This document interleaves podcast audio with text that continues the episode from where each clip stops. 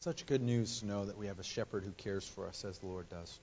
If you have your Bibles, I'd ask that you turn to Haggai chapter 1. Haggai, the minor prophet. We'll be reading the whole first chapter. the end of the Old Testament.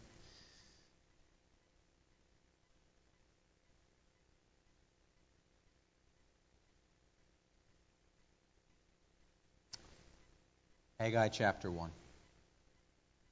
In the second year of Darius the king, in the sixth month, on the first day of the month, the word of the Lord came by the hand of Haggai the prophet to Zerubbabel the son of Shealtiel, governor of Judah, and to Joshua the son of Jehozadak, the high priest. Thus says the Lord of hosts These people say the time has not yet come to rebuild the house of the Lord then the word of the Lord came by the hand of Haggai the prophet. Is it a time for you yourselves to dwell in your paneled houses, while this house lies in ruins? Now, therefore, thus says the Lord of hosts Consider your ways. You have sown much and harvested little.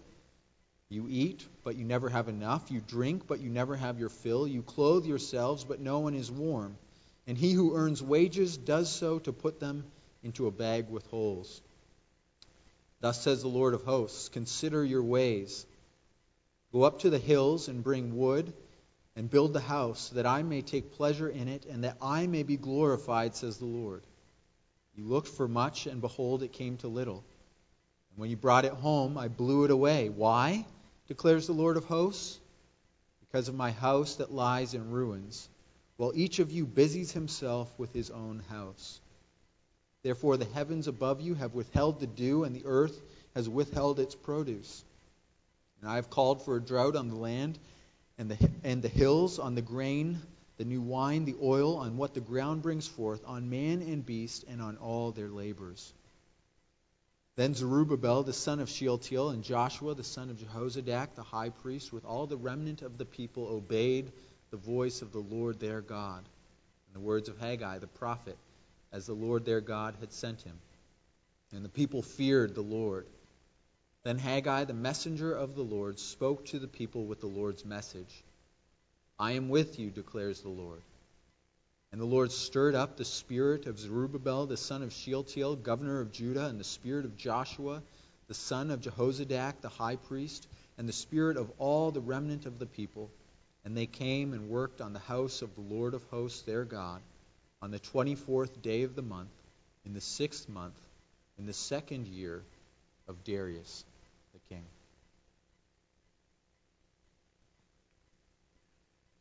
Dear Lord, we ask that your Spirit will use your word and the preaching of it to increase our faith and to touch those who have not yet accepted you as their Lord and Savior.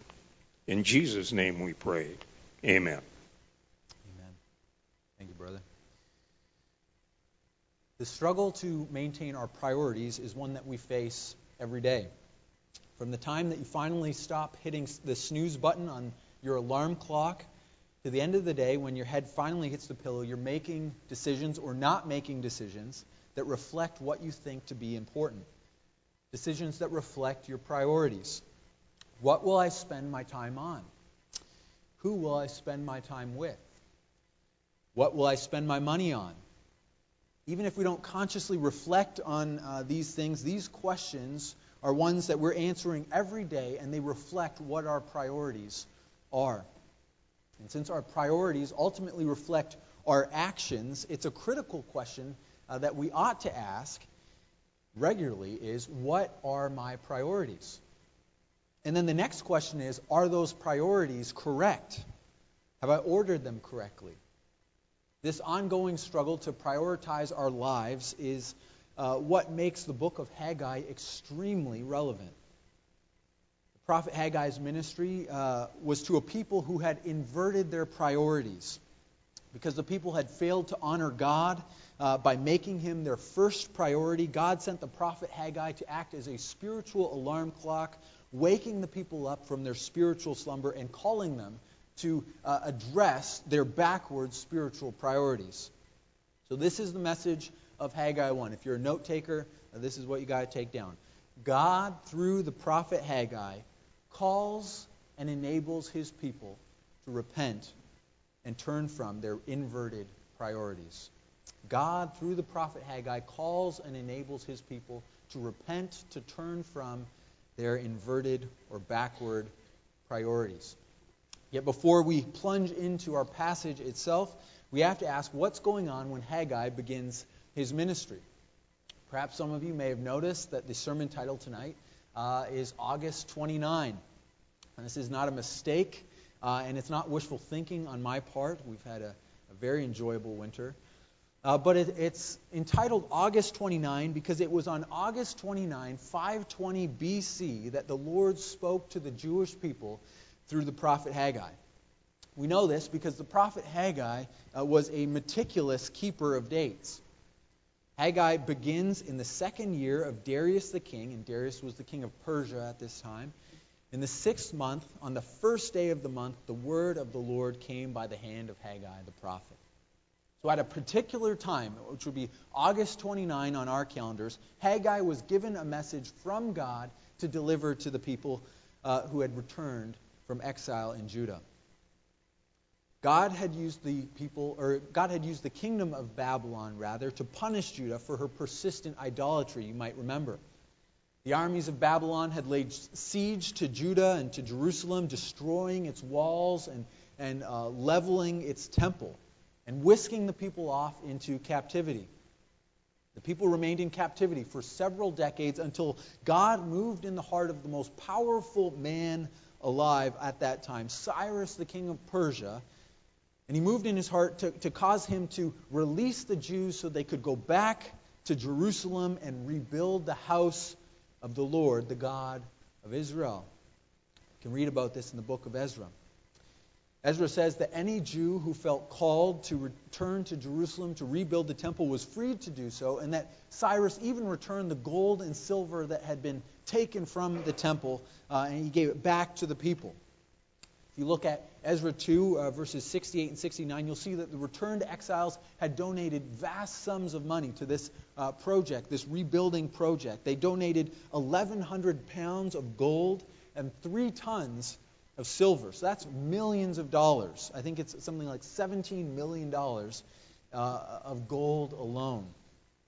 So 50,000 Israelites uh, returned to the promised land driven by this zeal, this strong call to rebuild the temple of God.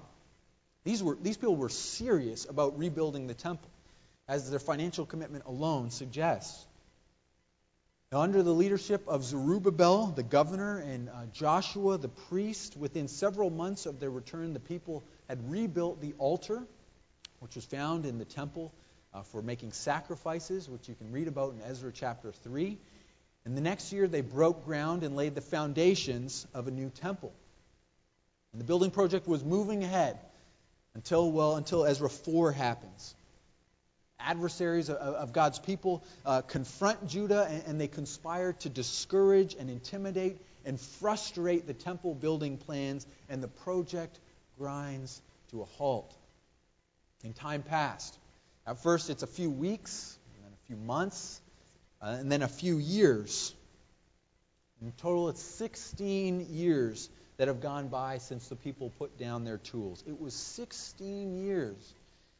16 years of life happening. Some of you aren't even 16 uh, years old yet. It was your entire lifespan uh, where no temple building activity was going on. People were married during this time. People had kids. People worked the land, and if they had extra time, they maybe took their kids to soccer practice and ballet. People built houses. Life happened over those 16 years. I'm sure they were a full 16 years. But at the temple site, uh, God's uh, earthly habitation from which He had promised that spiritual blessings would flow, a bare foundation stood as the swirl and busyness of everyday life went on around it. Until August 29, 520 BC, when God when God broke into the swirl. God spoke, He gave His word, is the constant refrain in Haggai of God speaking. God speaks to Judah through the prophet Haggai, and he rebukes them for prioritizing their own interests, their own lives over his house and his honor. So, what does, what does God say? What, what does God say through the prophet Haggai? Well, Haggai's divinely inspired sermon has four points. First, God repeats the claim made by Judah. These people, God says in verse 2, he, he's distancing himself from his, his covenant people. These people say it's not yet time to rebuild my house, the temple. Notice what a cooling of zeal this shows on the part of, of the people of Judah. 16 years prior, these people had, had made the trek back from exile. They had donated vast sums of money uh, for rebuilding the house of, the God, uh, of God. They, at great expense to themselves, they had started this project. Many of the people who were saying now's not the time were, in fact, the ones who had initially come to rebuild the house of the Lord, we can expect. And now they're not so anxious. Second, God issues a charge against Judah in verses 4 and 9. Look at those verses with me, if you would. Verse 4, God says, Is it a time for you yourselves, that is, for Judah, to dwell in your paneled houses while this house lies in ruins? Then look at the last part of verse 9. God says that it is because my house lies in ruins, while each of you busies himself with his own house. God charges Judah with paying so much attention to their own houses uh, that they have neglected his. Verse 4 is reference to paneled houses. Uh, that might either mean that uh, the people had put a roof on their own houses uh, while uh, God's temple remained uncovered or unfinished, uh, or it could possibly mean that the, the people had um, in, included some um, uh, fancy paneling in their houses. They, they had made their house nice while God's house still lay in ruins. Whichever is the case, whatever is intended here, God accuses Judah of being so preoccupied with their own houses, with their own uh, things, being more concerned with that than with his house and his honor. Each of you busies himself with his own house, God charges. The people's priorities, you see, have become uh, uh, backwards. They've been wrongly reversed. God's honor and God's presence had become secondary concerns. Third point Haggai makes in his divinely inspired sermon well, God tells them to consider the consequence of their inverted, backwards priorities. Verses 5 to 6, God tells the people to think about how things are going. Things aren't going well. They're working hard but gaining little. They're eating and drinking but remaining hungry and thirsty. They're making money but seemingly not getting any further ahead. People say it's, it's not time to build the temple, and they put themselves, their home, their agenda first, and yet they don't seem to be getting any uh, further ahead on things. It's, it's like they're running a race on a treadmill. They're sweating much and advancing very little. And it's not simply bad luck, we read in verses 9 to 11, but this is God's chastening hand on Judah. It says, You looked for much, and behold, it came to little, and when you brought it home, I blew it away. Verse 10 Therefore, the heavens above you have withheld the dew, and the earth has withheld its produce, and I, I, God says, have called for a drought on the land and the hills. So here's Judah, returned from the promised land, which they were excited uh, uh, to do. And despite whatever expectations they had about what life would have been like in the promised land, things are not as bountiful as they would have hoped. Well, why is that? Well, if you have your Bible still, I'd ask that you turn to Deuteronomy chapter 11. Deuteronomy 11, verse 13. God tells his people there, and if you will indeed obey my commandments that I command you today, to love the Lord your God and to serve him with all your heart and with all your soul, he will give the rain for your land in its season the early rain and the later rain, that you may gather in your grain and your wine and your oil. He will give grass in your fields for your livestock, and you shall eat and be full. Take care lest your heart be deceived and you turn aside and serve other gods and worship them.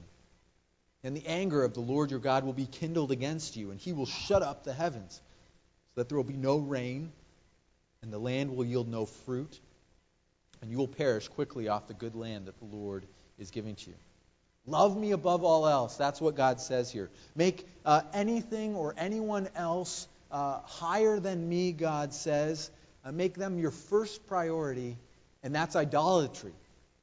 So poor prioritization isn't just bad self management, it's sin. Love me with all your heart and with all your soul, the Lord says, and I will bless you, and I will cause the land to flourish beneath your feet. But if your hearts become preoccupied with other things by giving greater honor to things other than God, and if you get your priorities backwards, I'll shut up the heavens, God says. And so in August 520 BC, God, by his providence and by his prophet, called the people to repent of their backward, idolatrous, inverted priorities. And the fourth point Haggai makes in his sermon the Lord, through Haggai, directs Judah as to the necessary change that needs to take place. In verse 8, God tells Judah what repentance looks like. He, how should they respond to the word that's being spoken to them? Well, the appropriate response to the word is action. It's to start doing what they were supposed to be doing in the first place go to the forest, chop down some wood, buy a couple hammers, and get to work. Obedience demonstrates repentance in action. That was Haggai's sermon to the people. And after Haggai had spoken the word of the Lord to the people, something amazing happened. Uh, this is captured in verses 12 to 15. So Haggai preaches God's word, the people hear, the people fear, and the people obey because God had worked in the hearts of the people to enable them to turn from their backwards priorities. So, what we see here in Haggai is a biblical picture of repentance. God speaks to his people through his word, and then he stirs up the spirits of the people so that they fear the Lord. And it's this fear and it's this reverence that gives rise to obedience in spite of whatever opposition still might remain against this temple rebuilding project. Don't miss how awesome this is. Haggai is the prophet that all the other Old Testament prophets would have been jealous of. Right? Because Haggai preaches and the people respond right away.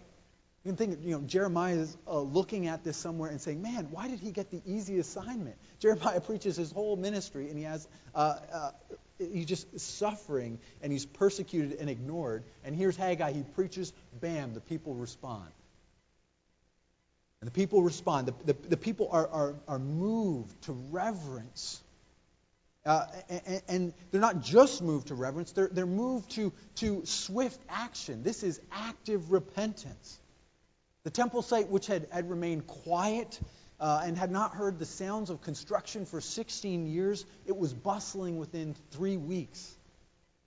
What can explain such a dramatic change on the part of the people? Uh, uh, the people who had gotten their priorities backwards and mixed up for so long, as they had been frantically chasing their own glory of their own houses. All this while leaving God's house in disrepair. Well, look at verses 12 and 14. The reason for the dramatic change is that God produced repentance through His Word. You'll hear the Word. And He produces repentance by His Spirit. His Word and His Spirit enables the people to reorder their priorities and reapply themselves to the people, or to the purposes, rather, of God. So God not only calls His people to repentance here, uh, to a reprioritization of their lives, but he also empowers the transformation that's necessary to take place. So now we might be asking, what does a building project uh, 2,500 years ago have to do uh, with us here in uh, uh, western Michigan? Well, several things. First, God demands that we make him our first priority. So let's not forget this most basic point here. God, as the one who created us and continues to give us life, ought to be our top priority. Notice how God thinks that making him our top priority is important. That's why August 29 happens. August 29, 520 BC, uh, doesn't happen because of some flagrant sexual sin. It doesn't happen because child sacrifice is happening or, some other corrupt business practices. August 29 happens because God uh, God thinks this is so important that He is the, His people's number one priority that He comes and He speaks through His prophet, a special word. That's why August 29 happens. God thinks it's important enough to speak to His people because He should be their number one priority. Not only that, because uh, God is supremely excellent and perfect, we will also find that as we make Him who is of greatest worth to be our greatest priority, this will also lead to our greatest happiness. So make knowing and pleasing and delighting in God your chief concern. That's the first point we should take from this. Second, beware of gradual, subtle deterioration of proper priorities. Perhaps you've had it uh, where you're maybe uh, reading a book in a room late in the afternoon uh, as the sun is going down, and uh, you're just so immersed in whatever uh, book you're reading uh, that you don't notice that the light is gradually fading. incrementally, the room is getting darker and darker and darker, and you're oblivious to all this until someone comes into the room and says, What are you doing reading in the dark? This happens at my house with some regularity. Um, well, this, this is what happens spiritually to the exiles. Okay? They have this tremendous zeal at first uh, to rebuild God's temple. But after some initial resistance, some initial opposition, the people's uh, zeal for the Lord's house, their zeal for God's presence and God's honor, uh, dim- it diminishes. It, it, it, was in undetectable increments, I'm sure, at first. They become so caught up in uh, their day to day existence, they become so caught up with, with their own interests that as the years pass, they never realize that their devotion had dried up, their zeal had diminished, and their priorities had become completely backward. So, brothers and sisters, beware of gradual spiritual decline, subtle shift in what's important the discrete change in the object of your pursuit. The enemy of your soul will just as soon strike you with the subtle poison of gradual indifference as he would with the explosive results of flagrant sin. Thirdly, God's gracious alarm clock. Haggai's ministry to the poorly prioritized people was that uh, of a spiritual alarm clock. As the people's spiritual zeal had gradually deteriorated and their priorities had become reversed, God graciously sends His word on August 29 to act uh, as a wake up call to the people. The exiles had, had, gradually come to settle for the form of religion without the power of religion. They, they, they had, had settled for the fact that, uh, well, we, we've got the altar there, so we, we can make the sacrifices uh, but, but the temple, which symbolized God's presence with his people, that was suddenly optional. Right? They could go with the form, but not the presence of God. People didn't realize their spiritual decline until they were shaken by God's word on August 29. Gradual spiritual decline is something that God, by His word, must wake us up from. Perhaps you're settling for the form of religion without desiring the power and presence of God. The external service is still in place. Perhaps you're sacrificing uh, time to the ministry here. You're, you're uh, uh, outwardly devoted to it. You're uh, donating money. You're regular in your attendance. But without even noticing it, you've become so preoccupied with the stuff of life house projects and kids programs and volunteer work, your social calendar, that the primacy of God has been forgotten. Could this day today, April 2nd, be your August 29 moment? Could God, by His Word, be waking you up this evening to the truth that your priorities need to change? On August 29, the people's priorities uh, were measured against the temple reconstruction. Now, we don't have uh, temples, as nice as your building is here. Uh, so, are, are, we supposed to gauge our, our spiritual priorities against how much time we, we spend uh, in, in, this building, maintaining it, cleaning it, whatever? Well, uh, no. Because it, which is good news. Uh, because it was not the temple structure that was ultimately significant. What was significant is that the temple was the place where God had chosen uh, to, to make his special dwelling with his people. But God didn't always intend for the temple to be the symbol of his dwelling amongst his people. Indeed, the temple that was rebuilt under Haggai's day would be replaced. And as a temple, it would be replaced by Herod's temple. But as the place where God's presence dwelt, where God the Most High came and was amongst his people, this was replaced by Jesus Christ, the one in whom the fullness of deity dwelled. Jesus Christ was the greater temple the infinite God's special dwelling on earth amongst his people. Christ Jesus, the God man, was the place where heaven touched earth. Jesus told us this when he said, Destroy this temple, and in three days I will raise it up. And he was speaking about the temple of his own body, we read in John 2. And when Jesus ascends into glory, he gives the Holy Spirit to his followers, and so that the church the people of God, not the building, the church, the people of God is now the temple of the living God with the Spirit of God dwelling amongst us. This we read in 2 Corinthians 6. So, with the coming of the Son of God in, the, in human flesh, the measure of our spiritual priorities is not the commitment that we show to the building of the Lord, but to the person of the Lord Jesus and to the people of the Lord Jesus, the church. So, is the spiritual alarm clock of God's Word waking you up to the fact that you have neglected your commitment to Christ and to His people? Is today your August 29 moment? Now, God's not reprimanding you for retiling your kitchen or for watching your kids run around in pods at soccer games or taking a vacation. He doesn't rebuke Judah for having houses or even for working on their houses. He rebukes them for becoming so busy with their houses, with their own lives, that they've neglected the Lord and given him second place, or third place, or fifteenth place in their list of priorities. So let me ask Does your budget reflect the Lord Jesus and his people as your first priority? Does your money reflect that? Is worshiping with God's people actually a priority for you? Are the Sunday worship services the first thing that you pencil into your, pro, uh, your calendar or program into your iPhone? Uh, what, are, what about your personal devotions before the Lord? What about the time you spend in, in prayer uh, that the temple of God, the church of Jesus Christ, would be built up and his name would be glorified in all the earth? What does your day planner witness to? What would, if we called your day planner up here, what would it say your priorities are?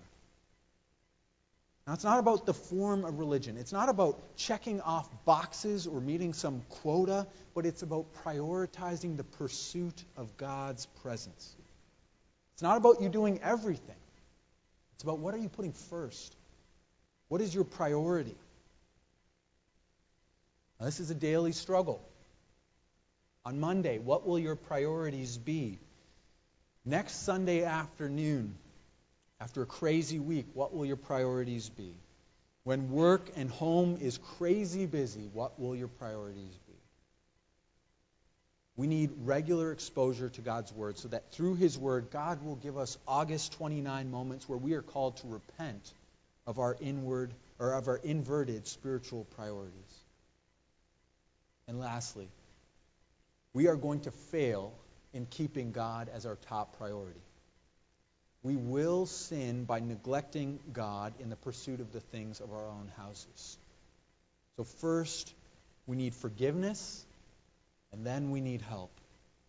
And we get help. God sent his son, Jesus, into the world to live a life where his priorities were perfect. He had a pure and perfect zeal for God the Father.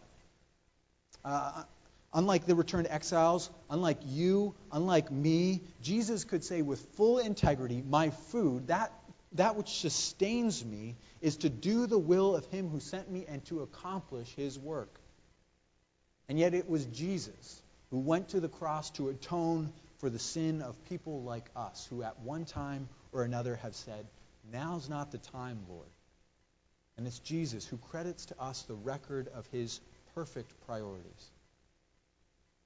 And because Jesus ascended to the Father, he has given us the powerful ministry of the Holy Spirit. See this power at work in verses 12 to 15. God not only calls us to repent of our backward priorities, but He also enables us to repent of them.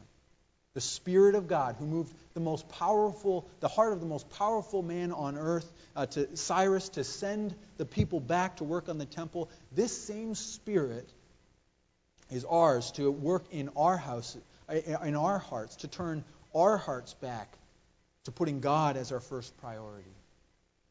So, God, through the prophet Haggai's ministry, not only tells us that we must put God first, but we learn that He also works in us so that we can make Him first.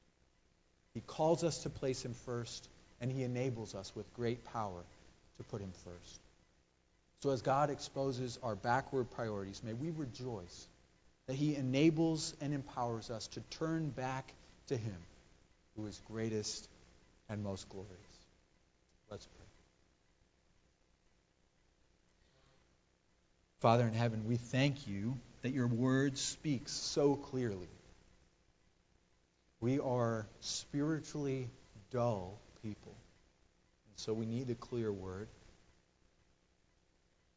And we hear so clearly tonight the reminder that you must be first. We must love you above all else. There are to be no other gods uh, that we place ahead of you or beside you. We are to worship you with our whole being. So, Lord, we confess that we have not always done this. We have failed in this. We have sinned. This is a grievous thing.